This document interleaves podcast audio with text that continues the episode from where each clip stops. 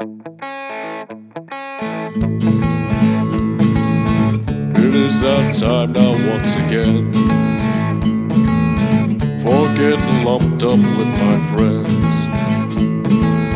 It's Rock a Mike and Rob that you should know. And you'll find them here on The Rock Show. Ooh, yeah, on The Rock Show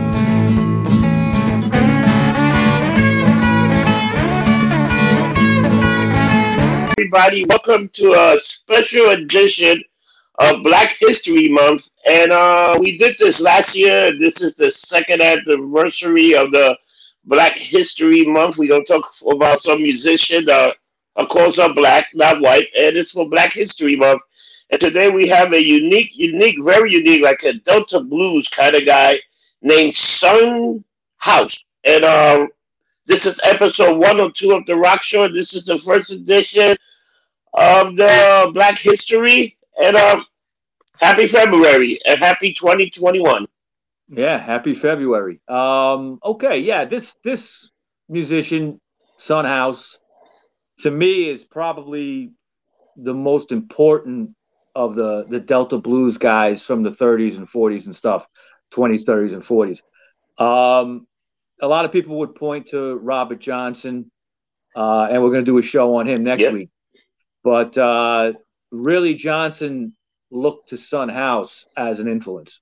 Okay, and guys that came later, like Muddy Waters and even Buddy Guy, guys like that that came a little bit later, they all point to Son House and his slide guitar, bottleneck guitar, playing as their main influence and their their reason for for getting into the blues.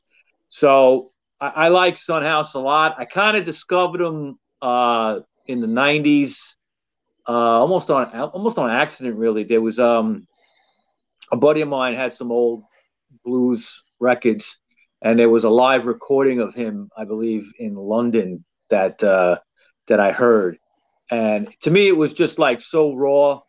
Uh, it was different than the other blues stuff that I knew, even different than Johnson, guys like uh, Charlie Patton or or uh, Lead Belly.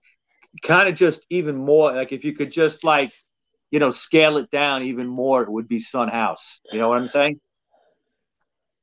Yeah, let me So- let me ask you a question. Where will you put Lead Belly there? Because that's a big group of guys with Lead Belly and uh, Robert Johnson. know, that's those kind of yeah, I mean, pioneers.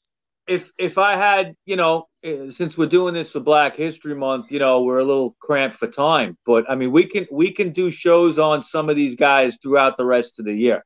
I'd have no problem doing a show on Lead Belly or uh, Okay. or Char- or Charlie Patton or Muddy Waters. Guys like that are, are really important. You know, to you know when you when you hear this stuff, I don't know if people out there listening, you're not that familiar with this kind of blues music maybe your blues mu- music starts with uh, Buddy Guy or or or even later guys uh, than you know Stevie Ray Vaughan. Everyone points to him, but that was so much How- later. How about BB King? Will you put him in there? BB King. B- B- right, but BB King came later. Okay, these Yeah. are these are the, the the original Delta blues guys are all from the 20s, 30s, and maybe early Yeah. 40s. Everybody else came later, and they were all influenced by this, this group people. So let's jump right in. And one thing I want to point out is, you know, a lot of the dates and times and places are like approximates. All right, because Son House liked his whiskey, and he told stories a little lumped up, and he told stories. he told stories diff- different ways to different people and different times. Uh, and, and also, a lot of these guys lied about their age, and they, you know, Son House was no different. Okay, like, you know, some say he was born in 1902, some say he was born in 1898. Okay, they don't they don't really know. He probably didn't really know. People in those days sometimes didn't even know how old they were. Okay, because records weren't kept. But his his real name was Edward James House Jr. and he was born March 21st, 1902 in Lyon, Mississippi. Now he was the second of three sons. Uh, he lived in that Mississippi Delta area until he was about seven or eight years old, and his parents had separated. Um, his father, who actually was a musician in his own right, uh, he had a, a, family band with a, a, couple of his brothers. He played uh, tuba and he played a little bit of guitar himself. Um, but he was also a, a church going guy. The family did all go to church. They were very religious. Um, and yes, they did. Yeah, and and and that would that would rub off onto Son House. But his father, Eddie Eddie Senior, uh, also had a bad drinking problem, and that would affect him. And he would leave the church for a while, but then he, quickly he realized the errors of his ways he gave up his drinking and he became a, a pastor, okay, in a Baptist mm. church. So his son, Edward Jr., also known as Son House, uh, kind of followed in his father's footsteps as a kid. You know, he he he wanted to be involved with the church. He looked at blues music, which was, you know, forming at that time, uh, from different different sources um, as almost evil. Okay, he didn't he didn't view the blues in any positive way. He liked to sing. He had a powerful voice, as a, even as a child. But uh, yeah, why was that? Why, why was that considered evil? No, it was it was just his it was his belief. It was his you know his religious. Look, I mean, oh, I, I, could I, I could kind of like I could kind of make an educated guess and say, like, well, if you see your father playing in a blues kind of band and he's all lumped up, out of control, and then you see him come back to the church, you're, you're probably yeah. going to go, oh, yeah, you know, that's what you got to do. So uh, his parents, unfortunately, would break up. Um, and during that time, he was following the Baptist church, uh, doing a little singing. Uh, but he was just yeah. dead set against any kind of music playing.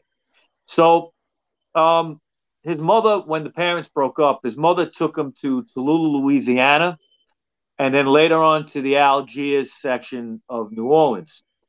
And at the age of 15, Edward Jr. would start preaching sermons of his own, okay, uh, in church and wherever somebody would listen to him. That's young, 15. 15 yeah i mean you know he considered himself uh you know a, a, a, a, very hardcore religious christian okay? And uh by the time he was 19 though things were starting to change. Uh he got involved with this older woman uh, named carrie martin and she was from new orleans. And against his family's wishes he married her and moved to the Centerville section of Louisiana and helped run her family's farm. But after a while, a few years, he realized that this was not real. He, you know, the love there wasn't real, and he felt the family was was using him really just as a worker, okay, to work the farm. And you know, they did get married in the church, okay, which he wanted to do, but he also realized he had to leave her because he was miserable. Later, later on, he would always call her just another New Orleans whore. That he, oh my god, yeah, that's how he referred to her later on. Um, so he would leave. That would be around 1924, 25. Now, right around that time, too, shortly before that, his mother passed away. So he was kind of on his own. All right. Uh, I don't yeah. believe his father. I don't believe his father was was much in his life anymore, but that's kind of uncertain. Um, now he wanted to get away from farming. He didn't want to be involved with any more farming. He kind of had a resentment for it at, the, that point. So he kind of took menial jobs around, and he actually ended up in a steel yeah. plant in uh, the East St. Louis section of Illinois. So you know, people were that's a tough job. Yeah, I mean, people were on the move in those days. You ever notice that? Like they would just follow the train yeah. line and get a job down at the end of some train line, and and and you know that's how it was. You know, this was the uh, yeah, you know, right before the depression, but still in the in the Midwest in the twenties, you know, it was the Dust Bowl, and you had like people were hungry and crops were dying, and it was all sorts of problems. So um, one job he had that he liked in particular was uh, in a Louisiana horse ranch. raising horses. Um, and later on, when he performed, when he got his career going, he would sometimes wear a cowboy hat in kind of tribute to that job that he had working on the in the horse ranch. Um, it was around this time that he had uh, a, a, religious experience, basically. Okay, the details of it yeah. are not yeah. really very well known, but he would take a job as a paid pastor in a Baptist church, and then later on he would join something called the Colored Methodist Episcopal Church, and he would be a pastor with that. But what was happening to Son House is, even though we had this religious uh, experience where he, he felt, you know, he had, he had to preach. Okay, I mean, he always felt that way. He kind of would go back and forth. He had this kind of uh, contradiction in his personality, you know, because during the time that he was married, he was kind of, you know, got away from it. But times before and times after, he yeah. would always go back to the church. He, he would go back and forth a lot. But he also had a drinking habit like his father. He kind of he kind of developed a drinking. Yeah, like his dad. Yeah. Yeah, just like his dad, and he also loved the ladies. He was known as a womanizer. Yeah. I mean, you know, that's that's how it goes, you know. So this kind of led to a lot of conflicts whenever he did uh, preach. Okay, I think, you know, I can only suspect that probably he was messing around with the congregation. You know, I, I don't know. Okay, yeah. You know, I, I, you know, there's a lot of people that, that have dug into his past and found contradicting things. So who knows what's true? But um, in 1927, he was 25 years old, and he had at that point what could only be described as kind of a a religious conversion backwards. Okay, like he he still didn't like blues music. He he thought it was evil, but he had yeah. a friend he had two friends named James McCoy and Willie Wilson, and they yep. both played guitar. Now, it's kind of unclear which of them was the one that did it, but one of them, most say James McCoy, showed him bottleneck slide guitar playing. Okay. What is a bo- what is a bottleneck? What is a bottleneck? What is your Okay. Well, I mean, what what what you do is you, you, you take an acoustic guitar. They didn't have electric guitars in those days. Okay, it was an acoustic. It might be like a, a steel guitar or something like that. But you play when, when you play with sli- a slide, you have that metal over your finger, and you slide. Oh yeah, yeah. Okay, along, and you get that kind of, you know, that that sound. I can't.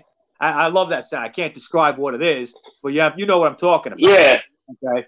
So yeah. he he heard that for the first time from from from James McCoy by by every source that that I've read, and uh, basically he was blown away by it, and like immediately he bought a guitar from a friend of his. Changed his mind. Yeah, named Frank Hoskins. Yeah. Uh, Hoskins used to play with James McCoy and Willie Wilson in a band. And uh, within a few weeks after buying that guitar, he was in that band. Son House had joined that band. So in a matter of a couple wow. of weeks, he learned how to play guitar. He might have had some background from his family being being musical, but uh, uh, you know he really learned from McCoy and, and Wilson how to play. All right. So one thing that McCoy taught him was uh, two songs that would become part of Son House's legacy. One is called My Black Mama, and one is called Preaching yeah. the Blues. Preaching the Blues. Um, he also, at the time, kind of got his own style. Like, even though they taught him how to play, he played very untraditionally. Okay, one thing that, if you watch a lot of slide guitarists even today, if you could picture the a guitar neck right here, they keep their fingers very straight. Yeah okay, very much like straight, and you slide it, okay. If you watch Son House play, and it's it's it's it's just a it's a miracle that there's footage of this, because when he would get rediscovered, he would be filmed, okay. But he he played it on an angle with his fingers, and doing so, it created an even yeah. more unique more unique sound, kind of just to him, okay. Uh, another guy that that was Yeah. he was influenced by was a guy named Rube Lacey.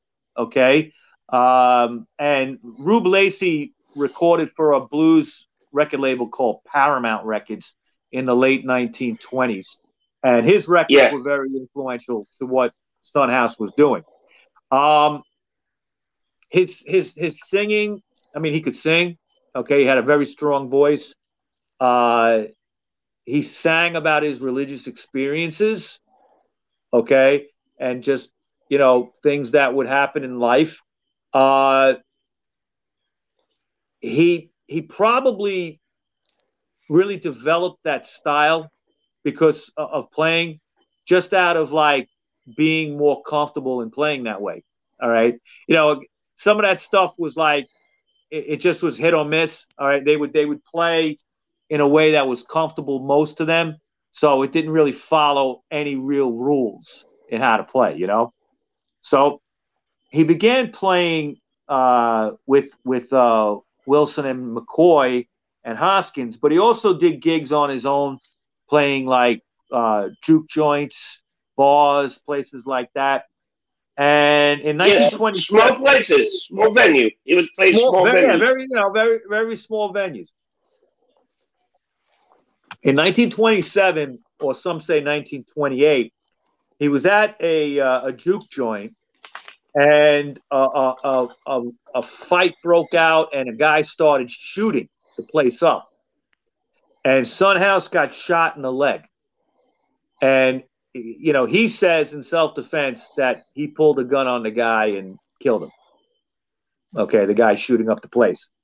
But this Yeah. being Mississippi, okay, in the 1920s, he, you know, th- you know, there was still uh, Jim Crow laws and, and, and racism and things like Yeah. that. So he got sentenced for 15 years for killing this other guy. Uh, and it was at the Mississippi State Penitentiary, which was really a, a hole. Okay. And he Yeah, only a, horrible jail. yeah, I'm sure it was. There's a lot of stories about it. Um, he actually only served two years, though, because during the time that he was there, his family was trying to appeal to the local authorities that it was a self defense issue. Okay. And he had the help of this um, white plantation owner that his fam, some people in his family had worked for.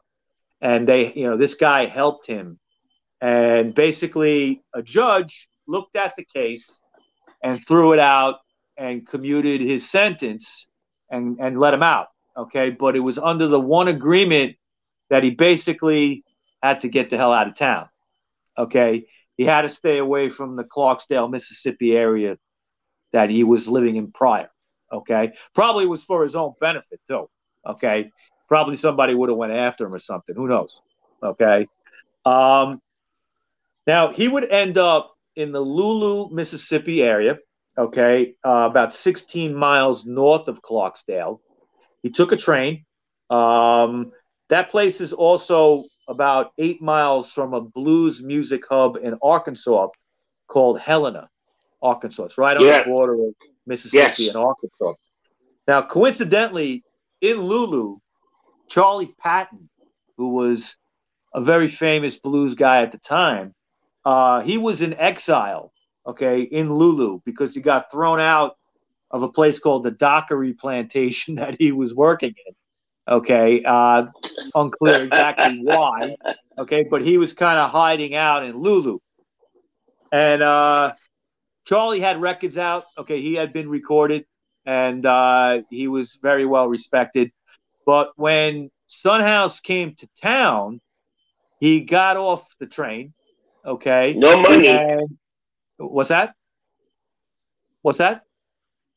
He had no money also. Yeah, no, House yeah, had he no money. I mean, he spent, right, he spent his last few bucks on the train ride, okay, to get there, and he started playing in the station for cash, Yeah. just for you know, he put a cup out or whatever, and but he was so good that people were giving him money, and and and Charlie Patton noticed him. He happened to be by the train station when he got off the train, and he noticed him doing what he was doing, but he didn't approach him yet.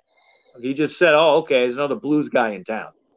So Patton at that time was playing with a guy named Willie Brown, and he was also associated with the cafe owner Sarah Knight, who was also a bootlegger.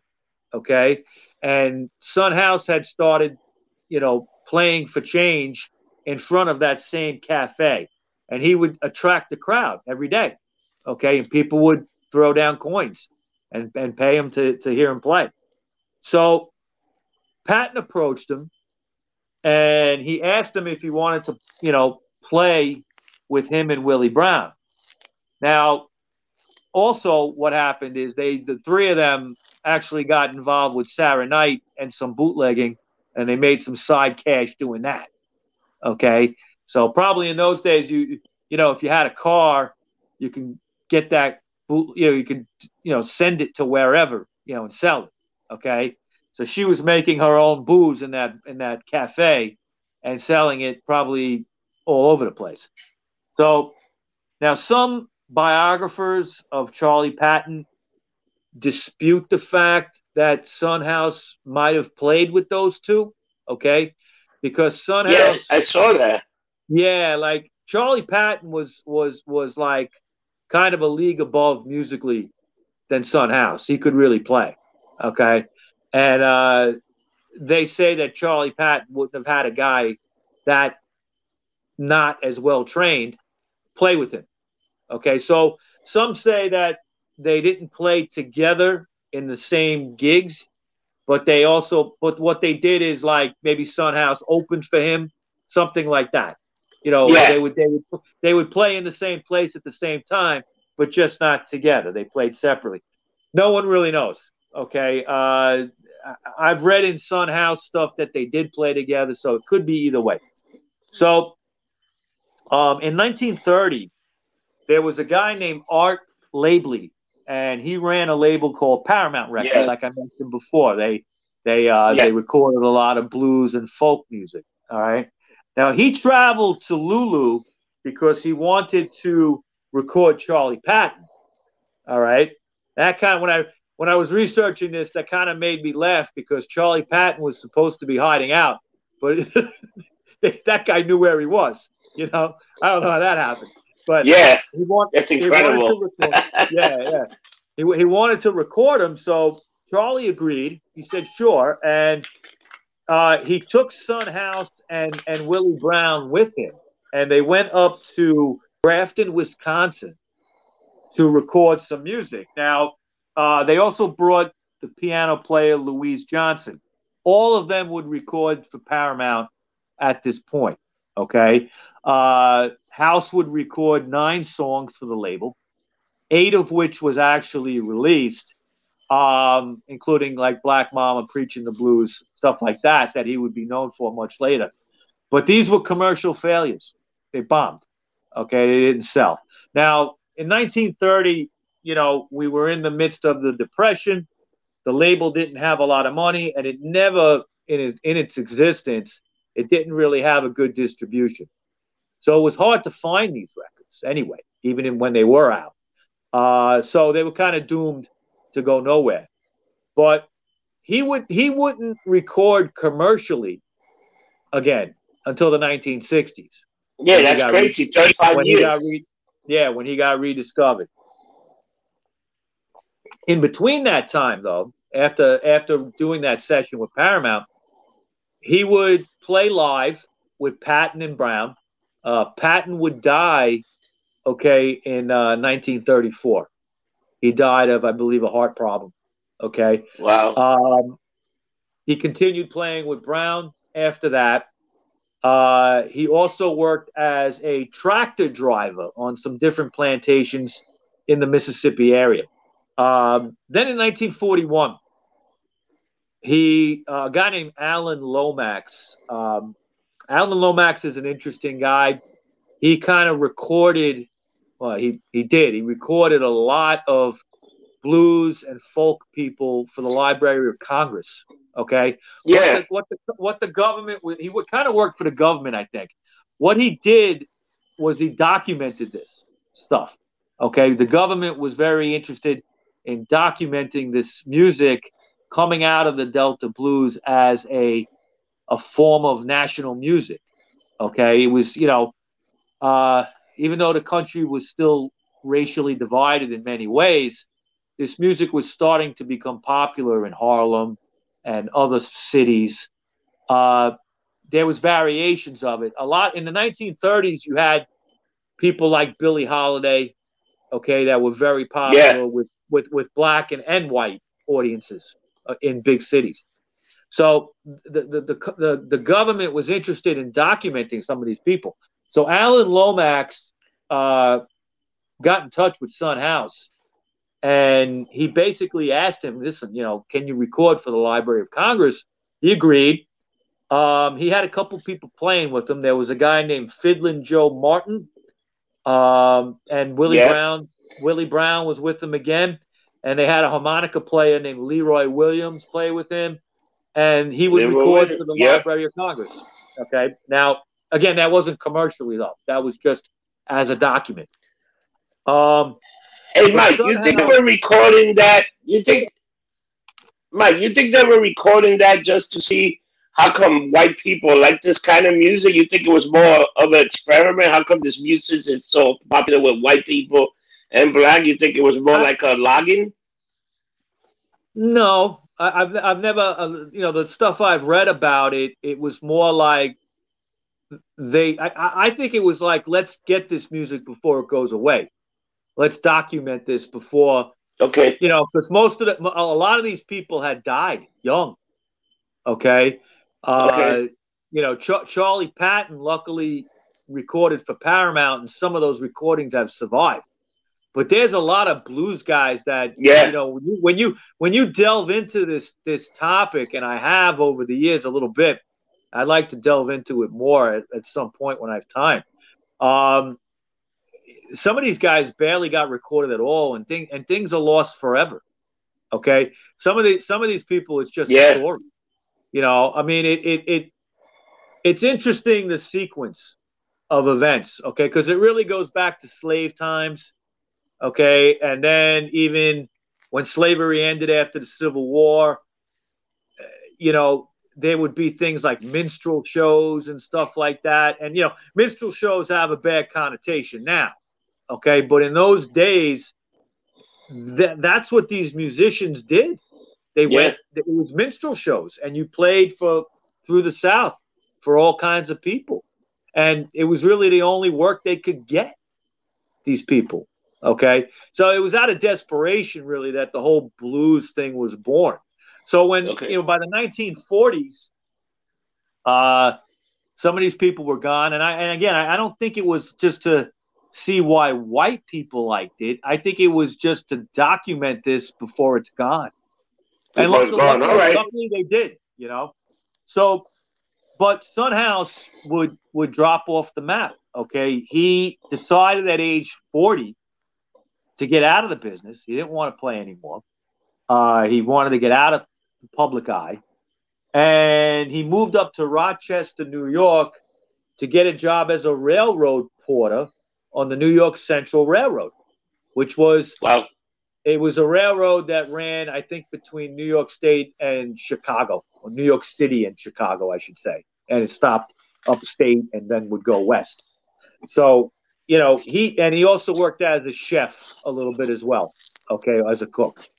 So uh, he did that until I believe it was about the early 60s or late 50s when the railroad laid off people.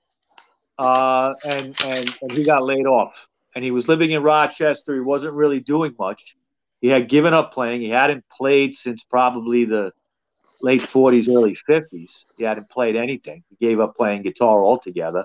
Got married a few times. Um, it's unclear if he had any kids. I think he did. I think he did have kids.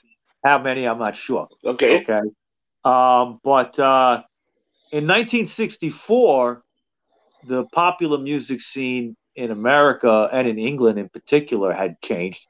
Uh, rock and roll was was it. Okay, guys like the Beatles, guys like the Rolling Stones, the Yardbirds, uh, they were all proclaiming a love for the blues. Okay, and also Yeah. folk music. Folk music right around that time was was still popular. Okay, and and a lot of these folk people, they looked back as the at these old blues guys as they were like gods. Okay, you know they were just you know, and Son House was somebody that his records were so rare that if you had a Son House record, it was a big Yeah. deal. Okay, so they they they looked It's a collector's item. a collector's item, but also it was kind of like a little bit like it puts you on a, a higher pedestal. Ooh, Son House, you know what I mean? Like you know Son House, you know. Oh that kind yeah. of. So um, there were a couple of guys that were basically blues musicologists. Okay, a guy named Nick Perls, a guy named Dick Waterman, and another guy named Phil Sparrow. And they kind of Yeah. these three guys just rediscovered Son House in Rochester, just living in a home, okay, by you know, with his wife, I guess, or family, and not playing any music at all, not doing a whole lot of anything. In fact, Son House, when he met these guys, they just knocked on his door and said, "Are you the guy that that recorded the Paramount Records? You know, back in 1930?" And and he said, "Yeah, that's me." And they were like, "Wow, you know, we found you." They were actually on a search for Robert Johnson. Okay, no, they didn't know Wow. Robert Johnson was dead. Okay, Robert Johnson had died many, you know, many years before. Okay, but his, I, I, you know, there was no obituary, there was no record of it, and the reason they found out is because they they searched out uh, Muddy Waters, who was recording at the time. Okay, and Muddy Okay. said, Muddy, I think Muddy told him, no, Robert Johnson's dead. Okay, he knew. Okay. Uh, and then all those stories started, which we're going to get into next week about him selling his soul to the devil and, you know, all that Oh stuff. yeah, but yeah, Yeah, at the crossroads and all that. And then uh, yeah, uh, Muddy said, listen, if, if, if you want to find a guy who I think is still alive, that I, I have an idea where he is, that started this shit, it's, it's Son House. So yeah. they found him in Rochester. He didn't even know that there was this revival of, of his music or any kind of blues. He just had, he had no clue. Okay. Uh, so basically, you know, they took him out of obscurity and, and, and he started to go on tour. Okay.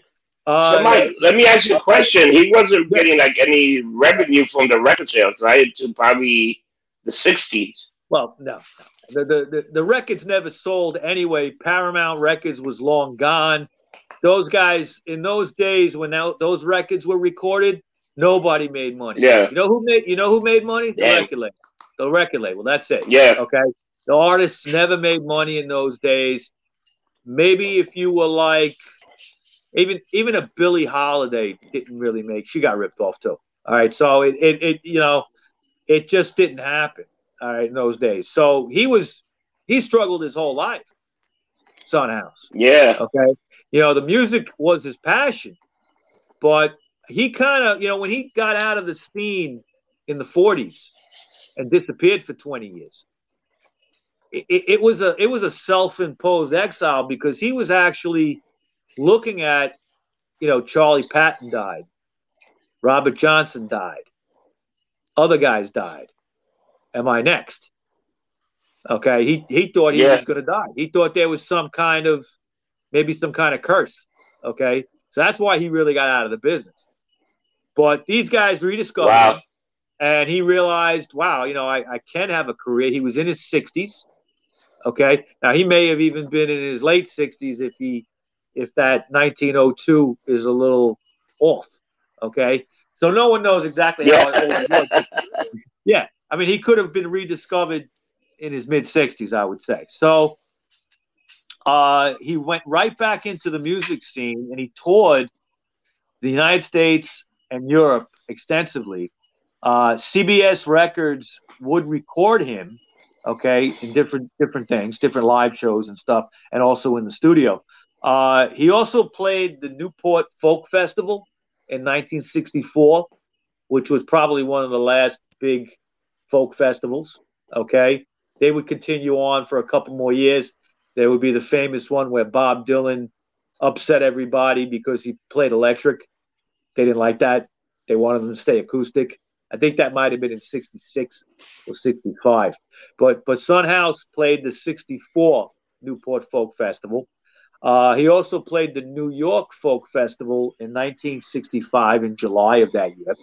Um, in October of 67, he did a European tour with blue, blues artists Skip James and Bukka White. Okay, so that was a big deal. Um, yeah. But when it came to recording and, and basically when it came to even getting out there to, to play live at first, he hadn't played guitar in a long time. No. So he kind of had to relearn his own music. Yeah, I heard they got a guy, a guy named Alan, Alan, Alan Wilson. Alan, Alan Wilson. Wilson? Alan, Alan Wilson is a, a, a famous guitar player from the '60s. He was in the band Canned Heat. Okay, yeah. they had a lot of you know they had a lot of success commercially. Um, but before that, before Canned Heat, when he was about 22 or so, Young. he was a big yeah. he was a big he was a big Son House fan, and the famous uh, the famous producer John Hammond, who was going to produce for Son House, asked Wilson, "Listen, teach this guy his own music again." Okay. And, imagine you know, that. Yeah, imagine that, right? How everything comes full circle. Now you got somebody that's a fan teaching you your own shit because you're rusty, you know.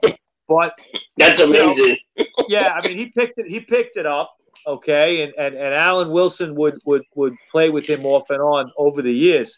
Um, he released a record called "Father of the Folk Blues," and that would later be reissued as a two CD set called Father of the Delta Blues. And I just want to show mm-hmm. you. Um, I actually have it, it, was released again. It's been released a lot over the years, uh, but in 2002, it was released on the Fuel label, and it's called uh, Son House Revisited. Okay, and it's basically two discs the first one being uh, he's he's introduced by Dick Waterman, okay, one of the guys who rediscovered yeah. him, and he he plays a bunch of songs, but in between he tells stories about how things were in those days in the 20s and 30s and stuff, and uh, he talks about how he he got into music and things that happened, and it's you know it's very candid Son House is an interesting guy to listen to. He's kind of it's hard to tell if he's yeah. drunk or, what. I don't know if you walk, listen to any of that stuff, but uh, yeah, I mean, he might be a little lumped up when he was doing. I don't know. There's there's another clip if you if anybody's interested. Uh, if you could look it up, where Howlin' Wolf, who we're going to be doing a show on this month too. Uh, Howlin' Wolf came yeah. a little bit later from Son House, but he knew Son House and he rips into yeah. Son House to his face, and he tells him how you know you you know you would have been great if you just didn't you know have a problem with whiskey your whole life. Okay, and it's, it's interesting, it's interesting to, to to hear someone like Howlin' Wolf saying that to him. You know, um, now in nineteen yeah. uh, in nineteen seventy. Uh, Alan Wilson would play with him uh, on an album called John the Revelator. Now, John the Revelator is a, a, a great, yep. fucking, great fucking song. It's like he's just talking about John the the Revelator who wrote the book of John in the Bible, and the Bible was always a big source of, you know, subject matter for for Son House, because uh, remember he was part preacher, yeah. really, you know. So, uh, yeah. like I said, Alan Wilson would play with him from time to time, and he recorded with him on that album. In '68, though, he was invited to Seattle to record for the Seattle Folklore Society. Uh, it was a concert and it was recorded, but for some reason, it was never really released until 2006 uh, on the Arcola label. And it's interesting because that that collection has a, a full on interview with Son House recorded in 1969. So in 70, uh, House did another tour of Europe and he did an appearance at the Montreux Jazz Festival in France. Uh, his his London shows were recorded and released at the time on Liberty Records. But in 1974, he played the two days of the Blues Festival in, in Toronto. We played both both days of the, of the show. Uh, yep. He also appeared with Buddy Guy, who was very influenced by Son House, uh, on a TV art show called Camera Three. I believe YouTube has that as well if anybody wants to look at it. Yeah. Um, but in 74, he would start to have uh, a decline in his health. Okay. He was already probably about 70 at that point. Um, yeah. He, he retired from the business again and he would move to Detroit where he would live for the rest of his life until 1988 and he would be supposedly 86 years old if not older yeah okay uh, he died from um, cancer of the larynx in his throat uh, he actually, at that point, had been married five times. Okay. Wow. And he never benefited financially much. You know, maybe a little bit in that in that rediscovery time, he got a little money, but he never was a rich man. Uh, when he died, the um, the Detroit Blues Society had a benefit bunch of benefit shows for him and raise money for a, a proper monument on his grave. Uh, he's buried in the Mount. Yeah, Hazel that's crazy. Cemetery. He's buried in the Mount Hazel Cemetery in Detroit. So, I mean, yeah, it's a fascinating, uh, a fascinating crazy. story. Yeah. Hey, but Mike, that CD did come out. The one that he did in Seattle, it did come out in uh, 2006. Is that correct? Yes, it came out in 2006. But from what I understand, I think it was it was shelved all those years. You know, for some because it was recorded in 1968. I don't, I don't know why. Okay. Yeah. So why did why did it take so long? I'm not. I really don't know.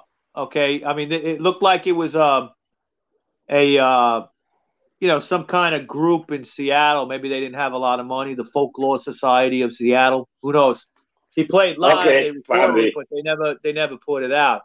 Now, um, in 2003, uh, Martin Scorsese, the director, did a PBS documentary on the blues. And what was really cool about this is um, they ended up putting a bunch of CDs out related to the artists that every episode was about. And I got the one for Son House right here. Okay. Uh, very cool. Uh, it's got basically the Paramount stuff, uh, some of the stuff that came later in the 40s, the stuff that uh, uh, I'm not sure if it's the Library of Congress or not. Uh, version of Death Letter. Okay, Death Letter is a great song that the White Stripes covered on their uh, De Stijl album in, in the year 2000. Okay, they do it with Grinning in Your Face, wow. Which is another song he did. Uh, some songs Son House did, he didn't play guitar at all.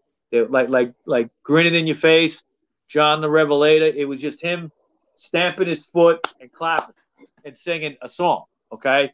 And clapping. Wow. Yeah, it was it was just perfect. Now, uh, the White Stripes also would do John the Revelator sometimes live, I believe. Um, and another another guy that I'm actually friendly with on Facebook uh, from the Chesterfield Kings is Greg Prevost, the singer from the Chesterfield Kings. And he has a couple solo albums out. And on his solo album from 2013 called Mississippi Murder, okay, okay. he covers he covers John the Revelator, and he does a great version of it.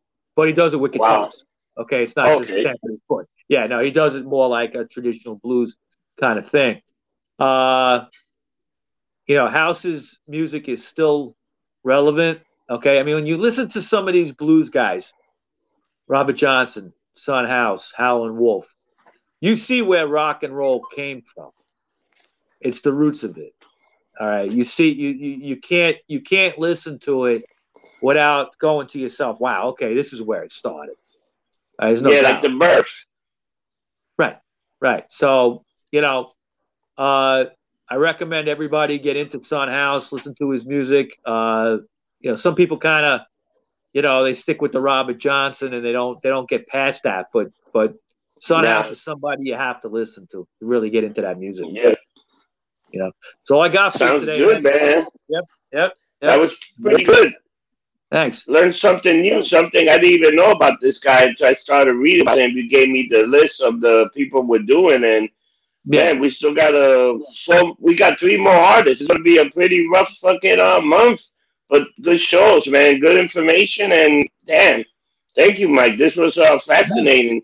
I Yeah, learned another uh, new musician. but you know, you you've mentioned Lead Belly a couple of times, and and I, you know, we could do Yeah. a show on him later in the year. I'd like to do a show on Muddy Waters and and BB King as well. So we'll revisit this stuff. It's very important. It's very. It's all part of the history of rock and roll. Um, one Yes, other guy we're is. covering at one other guy we're covering at the end of the month is Bo Diddley. All right, and he's one of my all-time favorites. So you know, we're going to touch on all that. It's all very important stuff.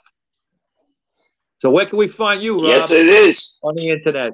So, gu- guys, if you want to find me, look up anything getting lumped up on uh, Facebook, Instagram, Twitter. You look lumped up, you'll see my face there, or you'll see Mike's face, and uh, that's the way you know you got the right channel. And um, once you uh, get on those, uh, send me yeah, send me a note, send me a memo if you want. If you got something that you want us to talk about, send us a memo or a letter, and we'll gladly um, credit And- you and for I the just show. Say, I, I just want to say, people have been writing us. They've been they've been messaging me on Instagram that they have bands they want me to check out, and I I will do that, and I will get back to you. Uh, I don't want to say who it was yet, but the one we were talking about the other day. I'm going to get in touch with them this weekend. Oh, yeah? We'll, we'll we'll have them on and interview them before they get big, right? so yeah, that's what I say. Book them. yeah, before before they get too big and they don't want us no more. Uh, yeah. So if you're looking for me, I'm on Instagram under Rocker Mike two one two. I'm also on Twitter, Rocker Mike three. I'm on Facebook under Michael Baker, and then we've got the Facebook Rock Show Podcast group page. Please check that out and join up. I'm on Parler under Rocker Mike and MeWe under Rocker Mike. So I'm all over the place. Yep. And for another, and this is the first week of Black History and the first artist, and we got three more to go. And like we always say here, don't get lumped, don't get drunk, get lumped up. Talk. Thank you. Take care. All right. See you next week.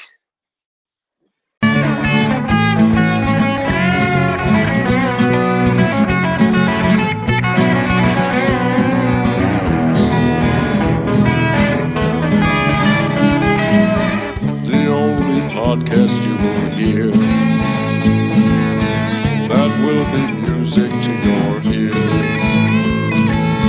You'll learn about bands you love or may not know, and it's only here on the Rock Show. Ooh, yeah, on the Rock Show. Ooh, yeah, on the Rock Show. So tell your friends and everyone you know. Let's get lumped up on the rock show.